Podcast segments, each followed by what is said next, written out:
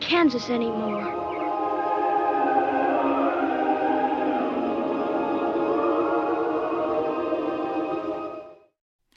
Hey guys, welcome to Pop Culture Confidential. I'm Christina Yerling Biro, and welcome to our incredible Oscars week. All this week, we're looking back at interviews I've done with some of the great nominees this year. We're going to hear predictions from the best critics and experts. And this is a fun one, because what about those canine actors? Did you know there's a place for dogs in award season? Like, for example, the great dog who played Brandy in Quentin Tarantino's Once Upon a Time in Hollywood. That dog just recently won the Palm Dog, the special canine prize at the Cannes Film Festival. Now, I know journalist Wendy Mitchell from her work at IndieWire, Entertainment Weekly, and she's also a great moderator at the big film festivals. Turns out she's also a dog lover, and she's just written a fascinating book called Citizen Canine. It spans a hundred years of dogs in cinema, from 1918 to 2018. We talked about so many things, like some of the most famous dogs in film history, starting with Charlie Chaplin's dog Scraps to the horror dogs like Cujo. What are the most trainable breeds and why? And then there's the themes like the grumpy old man who succumbs to the love of his dog. Remember Jack Nicholson in the movie As Good as It Gets? That type of thing. Now, Citizen Canine is about canine actors, not animated dogs or the CGI variety. But I had to start by asking Wendy Mitchell, who met up with me at the Gothenburg Film Festival, if she'd had a chance to see the much maligned Cats film. Cats, I think I will have to see at some point. I'm just bracing myself, or maybe I need to drink heavily before yes. going into that screening. I think I mean I'm actually kind of curious about it, but maybe imbibed is the best way to to. Yeah. I'm thinking drunk on a plane. Mm, right. That would be a good situation to view cats. And before we get into a little more of the meat of the book, I just wanted to talk But since we're in awards season, there was actually a very big award given to a dog in one of the movies in this award season, and that's Brandy. Tell us about that. I was lucky enough to be on the jury of the Palm Dog Awards in Cannes.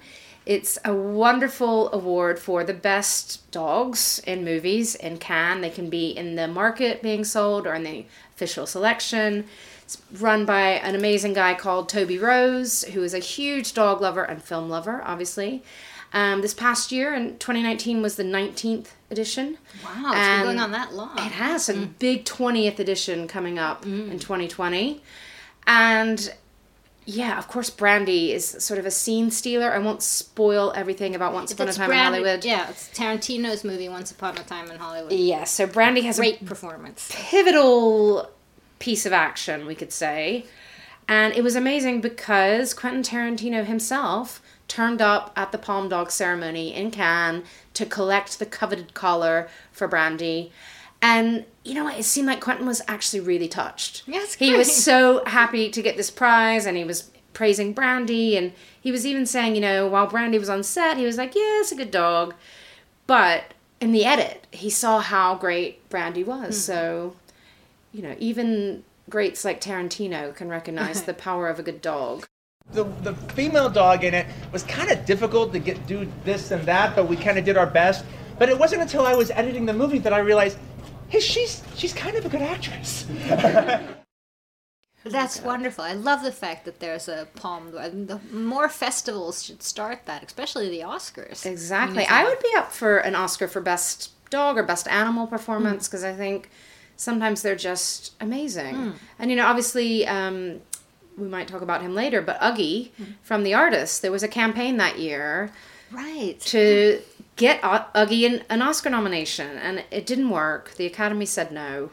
Um, but I do think it's tricky if Uggie is going straight up against Jean Dujardin for Best Actor. Right, that, yeah, we have to separate them. Yeah. Yes. no offense, Jean Dujardin, who won the Best Actor mm. award, but I think, yeah, we kind of need to separate the categories yeah. maybe. But there's always great animals in the movies, and I think we should celebrate them. Mm. Well, you've written a great book and it's fabulously structured. You've chosen a bunch of dogs and, and, and give us information about them and also um, actually celebrating it's a hundred years of cinema, right? It, it spreads from 1918 to 2018. Exactly. And so you can see the breadth of how animal actors, or, or in this case, you know, canine actors, really have been in the movies the entire our entire time in Right. cinema. And there was even films before this that are lesser seen. Um, there was a film, a short film in 1905 called Rescued by Rover, a British short. And that was one of the first real meaty parts for a dog. And that actually popularized the name Rover. Oh, Um, right. But we, that's a, a film that's, you know, not as easy to see. There weren't great images available. So I wanted to start the book with A Dog's Life from Charlie Chaplin Mm. From 1918, which is just, just a wonderful film. And this dog can This hold its own. Scraps, right? Scraps. Because yeah. that's what I've done. I've chosen four dogs, and we'll talk about more also, but because I want sort of just to get an idea of your book. And the first one I wanted to speak was specifically of Scraps, because that he's such an impact on everything that followed. Tell us about this dog. Scraps uh, was actually cast, um, sort of street casting, if you will. Um, Charlie Chaplin was working with, you know, these elegantly beautiful uh, studio dogs, and he said none of them has the right. Trampishness. Yeah. Exactly, because it really does. This dog, Scraps, the character of Scraps, really echoes the tramp. They're both sort of hard scrabble, down on their luck, uh, not too polished. Um, so Chaplin wanted a sort of mutt, and he got one. Um, and the dog's actual name was Mutt, with one T, I believe. Um, and you you know if you watch this film, and I think you can see some of it on YouTube. Right. And this dog can just hold its own with physical timing with Chaplin and the dog's in it a lot. It's called a dog's life. Yeah, you know, yeah. it's not just a little wandering moment. This is a co-star. Hmm. Um, and I think he's really wonderful. And I you know, yeah, it is one of the the first Hollywood dogs, I would say. And, you know, soon to be seeing like a real boom in canine cinema. Hmm. The dogs were sometimes bigger stars than humans hmm. in early Hollywood. And one of the things that was so sad that you read that he died of a broken heart. I don't know if this is Hollywood legend. I've printed the legend, so we'll make it the truth. Yes. yes, but I, I have, you know, read from several sources that, yeah, Chaplin went on a tour, I think to sell war bonds mm-hmm. after this film came out. And Mutt had grown so attached to him during the shoot that he really missed him and was said to, I think, pass away. Stopped eating. The dog stopped eating because he missed Chaplin so much and died. So, a tragic early tale Very. of Hollywood. But he lives on in the magic of cinema. And this wasn't because of that, but I'm curious if you know have sort of regulations around training of dogs. I mean, I know in in terms of child actors that things have gotten so much stricter. I mean, just thinking of even later than this film with Judy Garland. Hmm. I mean, all the you know regulations that came into that. Uh, in terms of dogs on in cinema, is things Yeah, I would say things have gotten much better for the dogs. I think in early cinema there were less there was less monitoring. You know, now we have something like the American Humane Association that monitors dogs on set and they're the ones who say no animals were harmed in the making of this film. And you know, that website was actually a great resource for me because they sort of say scene by scene. If something looks like an animal's being harmed on scene on screen, they will explain. They'll explain Oh. how they actually shot that. That dog did not jump off a ladder. It was here and it jumped in. It jumped, you know, six inches into some foam.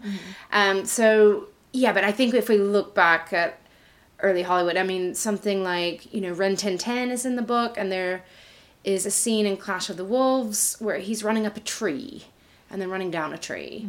There's no CGI. I don't know if you would even be able to let a dog run up a tree. It would probably have to be, I mean, so health and safety oriented that you might not even bother now. So I think, yeah, things have gotten much safer for animals and also just in terms of, you know, sometimes um, dogs' fur is dyed. And of course, you would use sort of all natural dyes now. I mean, I. That would have not been the case then, right? yeah, I don't think so. And even going back to, you know, something like Bringing Up Baby uh, with Cary Grant and Katharine Hepburn, you know, there's a leopard in this film and there's a dog in the same shot. And I just don't think, even with the best training in the world, now would you would put a leopard and a dog on a sound studio together. Right, right. Yeah. Thankfully, Right. dogs are safe. And another question about I is it this kind of like a, a what should we call it a genre, but the sort of man's best friend, the Scraps and and Charlie Chaplin. I'm thinking of something like Will Smith and I Am Legend and mm-hmm. his dog, and and that's kind of a genre of human canine relationships in films, right? It really is, and I think that's something I wanted to highlight in the book. That these films can be a great way to show that special bond between humans and their pets, and mm-hmm. especially specifically their dogs. Mm-hmm. Um, you know, something like My Dog Skip is a film I love, and that's a you know a young boy and his dog, and the dog brings out the best in him, and I, I hope the book is a celebration of that. I mean, I should say in this 50-50 for 2020 year that it is I got kind of annoyed that it's mostly boys It and their the dogs. Yeah, yeah. Um, if one that I love about a girl and her dog, um, is my next one. Okay. Is well, one is uh, because of Winn-Dixie, which is this little girl who Oh, right. Mm-hmm. gets brought up out of her shell, and it's really about the girl and her father, and it's a lot about the girl. And it's a girl who reads books. She's friends with the librarian. Definitely passes the Bechdel test. Mm-hmm. That's one of them that does. But there, there's some other ladies bonding with dogs. But um, yeah, I would like to see even more of that because girls can love dogs too. I'm thinking of Dorothy and Toto, one of the Oh. movies that has most meant anything in my life. Um, so, and that's there. You definitely have a girl and her dog. Oh yes, you do. Um, I mean, what a classic! Mm. Um, it's a classic film, and it was funny rewatching Wizard of Oz with this lens for me of you know, concentrating on Toto. You know, everybody else is Interesting, you know, yeah. we know so much lore about that movie, but Toto. yeah, but if you just look at it through Toto's eyes, um, but no, it made me see how integral Toto is to the story Mm-hmm. because, you know, she's Dorothy's not going to get caught up in that tornado unless she was running after her. Toto. You know, Toto's the one that helps. Spoiler alert: save Dorothy. Toto's the one that unmasks the wizard behind Mm-hmm, the curtain. Just try to picture some of these films without the dog, and you realize no, it's impossible. Yeah, so and the whole, I mean, the biggest, the most iconic line, or I mean, I'd say, or one of the most at least, is you know, Toto, we're not in Kansas anymore. Yeah. I mean, that's like everyone knows that line. exactly. And What- Toto's really famous yeah. dog. What kind of dog was Toto? Toto was a Cairn Terrier. Uh, not that common a breed. Um, Toto was actually a dog named Terry, trained by a man named Carl Spitz. And, you know, Toto was actually quite shy and maybe a little skittish when they started shooting. was only a year old. Um, Carl really tried to bring t- Terry out of his shell. Um, Judy Garland really befriended the dog, um, and I think that helped the dog on set to sort of have this pal. Um, you know, I do have to say that of all the canine actors, this might be sacrilege. You know, Toto doesn't. He looks a little distracted. Yeah, the- he runs and gets the- during yeah. somewhere over the rainbow, his Yeah. big moment. He lo- he's looking around a little bit. I think maybe he was looking for a treat. But Toto's a you know such a classic dog, and great to hear that. I think Toto actually had a broken paw Oh, during part of the shoot, or got a slight injury. Was totally fine afterwards. Um, but Judy Garland took him home to let him recuperate in her house. They were such good buddies. nice. Yeah.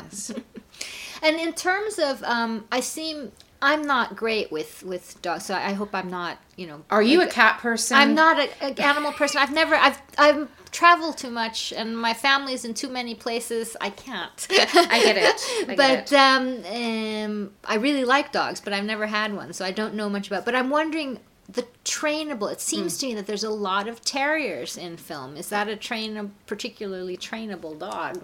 That could be my own bias that I love terriers. definitely. I think they look so cute on the big screen or just walking around the street. I will say hello to dogs on the street like a crazy lady.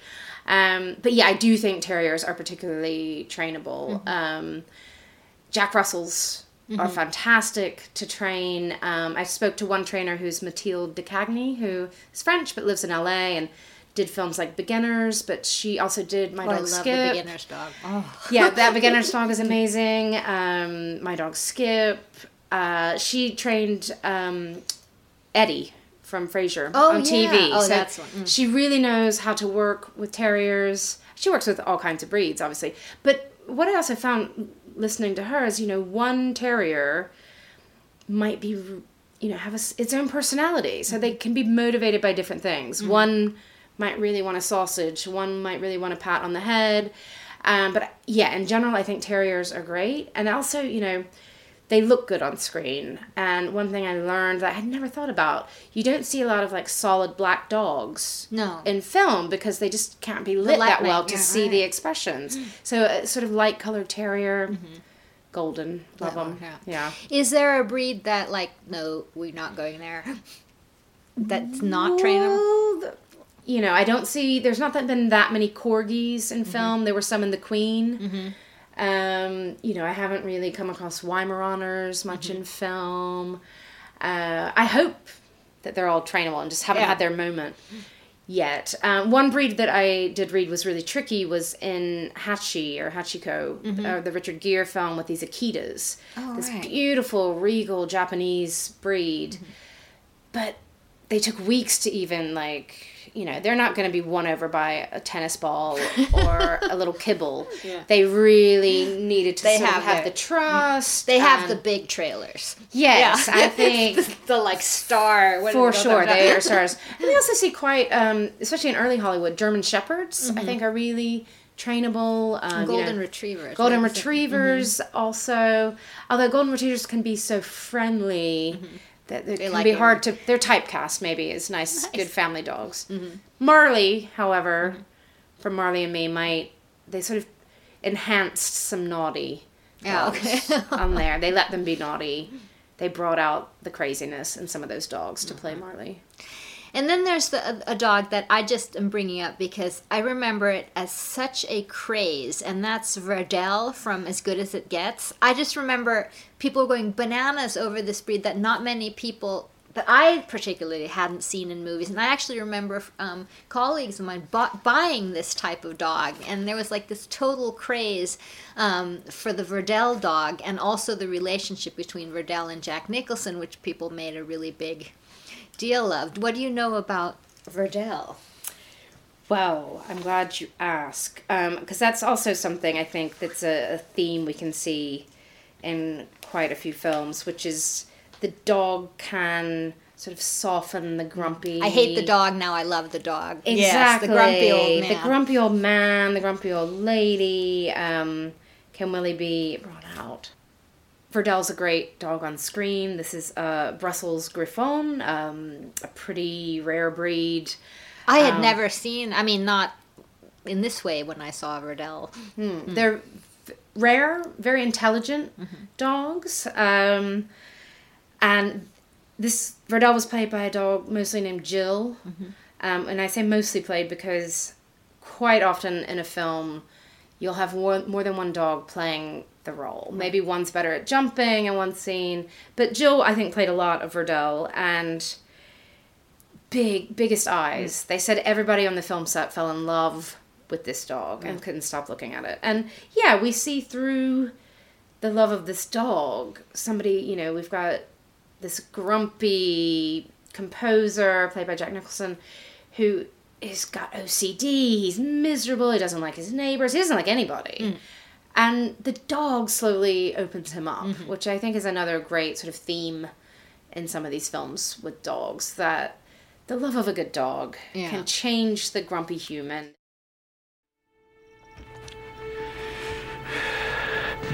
You're dead. But, uh, we don't have no dog food here. We don't want no dog food here. You'll eat what we got, what we eat.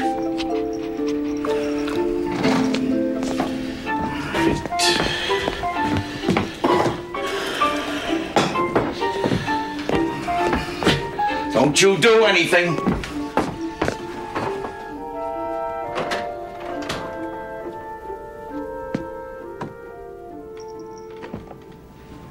Where's the trust? The I remember the dad in Beethoven, for Mm, oh, example. oh, had- Charles Grodin yes, hates hates the the, dog. dog. and then yeah, Then he Yeah. loves Beethoven. yeah. Yeah. And I, I, I'm thinking there must be more, but now I can't come to think of any. But it seems like a, a real theme of like don't bring it in here, and then yeah, yeah. Mm. like I don't need that dog. I don't need this thing. And then mm. people soften mm. around the dog, which yeah melts my heart Yeah. even more when you start out with a grumpy person who doesn't like anything or anybody, and then they love a dog. and also the casting of Jack Nicholson, where you sort of really feel that that, that could be. I have no idea. Jack Nicholson may be a jo- dog person, but you can really sort of buy that. No, yeah. I did come across. There's a lot of actors who love dogs, Oh, and I don't know about Jack. Actually, I need to look that up. Like Glenn Close is a huge dog lover. Um, Will Smith wanted to take that that dog home. Um, yeah, so Ewan McGregor actually was thought he was allergic to dogs, or maybe somebody in his family was allergic to dogs.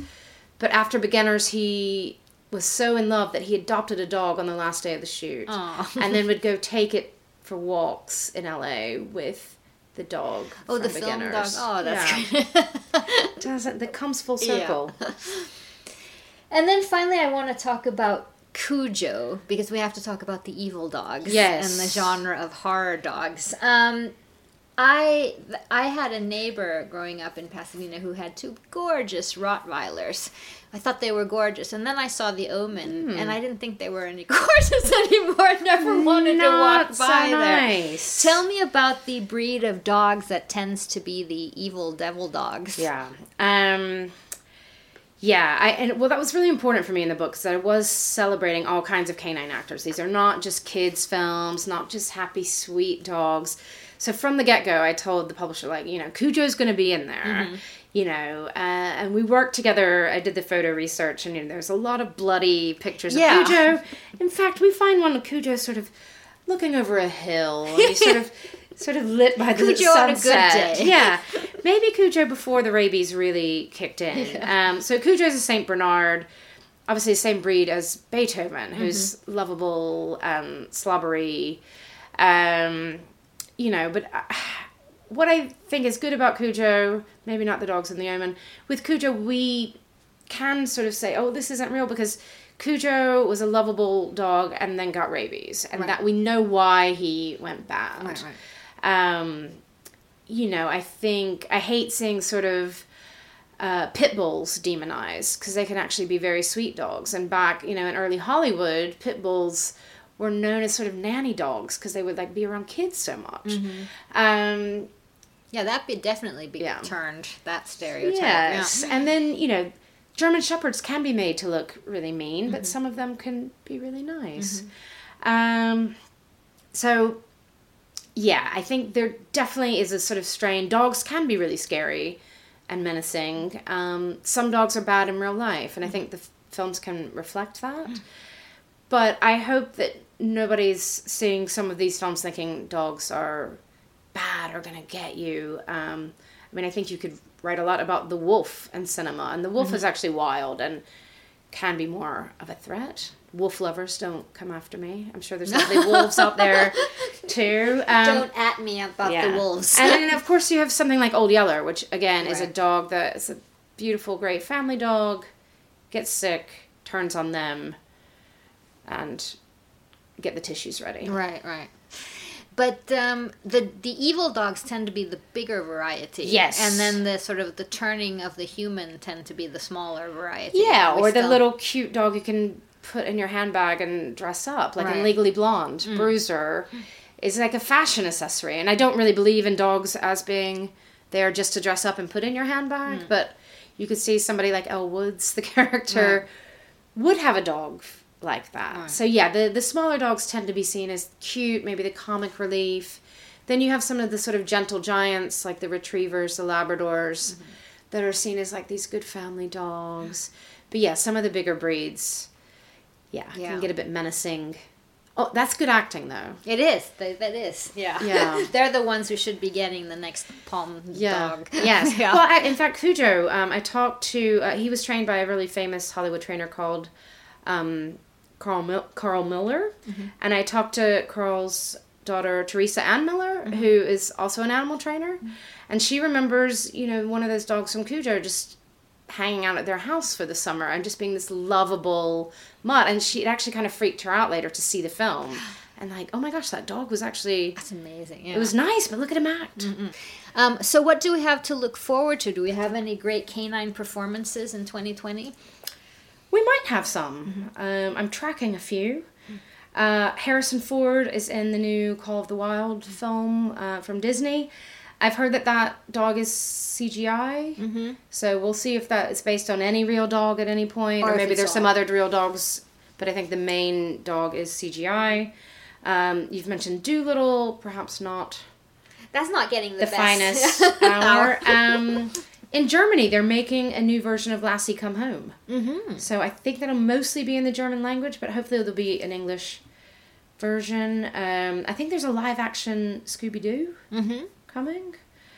Um, yeah, there's still sort of waiting to see. I think there's also Clifford the Big Red Dog Oh wow, I love that. getting a big was little, yeah. screen. Yeah. exactly. I grew up with that book. Um, so I think that one is coming. There's one from India called Asha and the Street Dogs, which is kind of like Slumdog Millionaire, but only with dogs. Oh wow. And they're sort of going around in this pack, and it's really cute. So hopefully that'll come out this year. And you know, after that, I hope there's going to be lots more great dogs, and I hope. Even with technology, that people continue to use real dogs because I think they bring something magic. They don't look dead behind the eyes because they're real I- dogs. yeah, I know. mean, so much. Um, the, I think we're getting our fill of the CGI cats and dogs and things, and it's just not working yet. yes. Or and soon we'll have the de aging of a dog. Uh, we could. The Back Irish to puppy. dog. Yes. Can't wait for Scorsese to get for his. his Irish dog. Wendy, this one. was so much fun. Thank you, and good luck with this book. Thank you so much for having me. It's been so much fun talking dogs with you. Maybe we've inspired you, Christina, to I would, but I feel sorry for that dog. one day. yes, one day.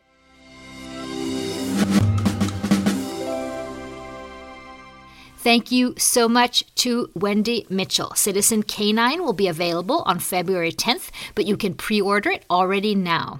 And thank you so much for listening and keep listening all week to our Oscar extravaganza. You can subscribe to Pop Culture Confidential wherever you get your podcasts. This show was edited by Julia Scott, and I'm Christina Yerling Biro. See you next time.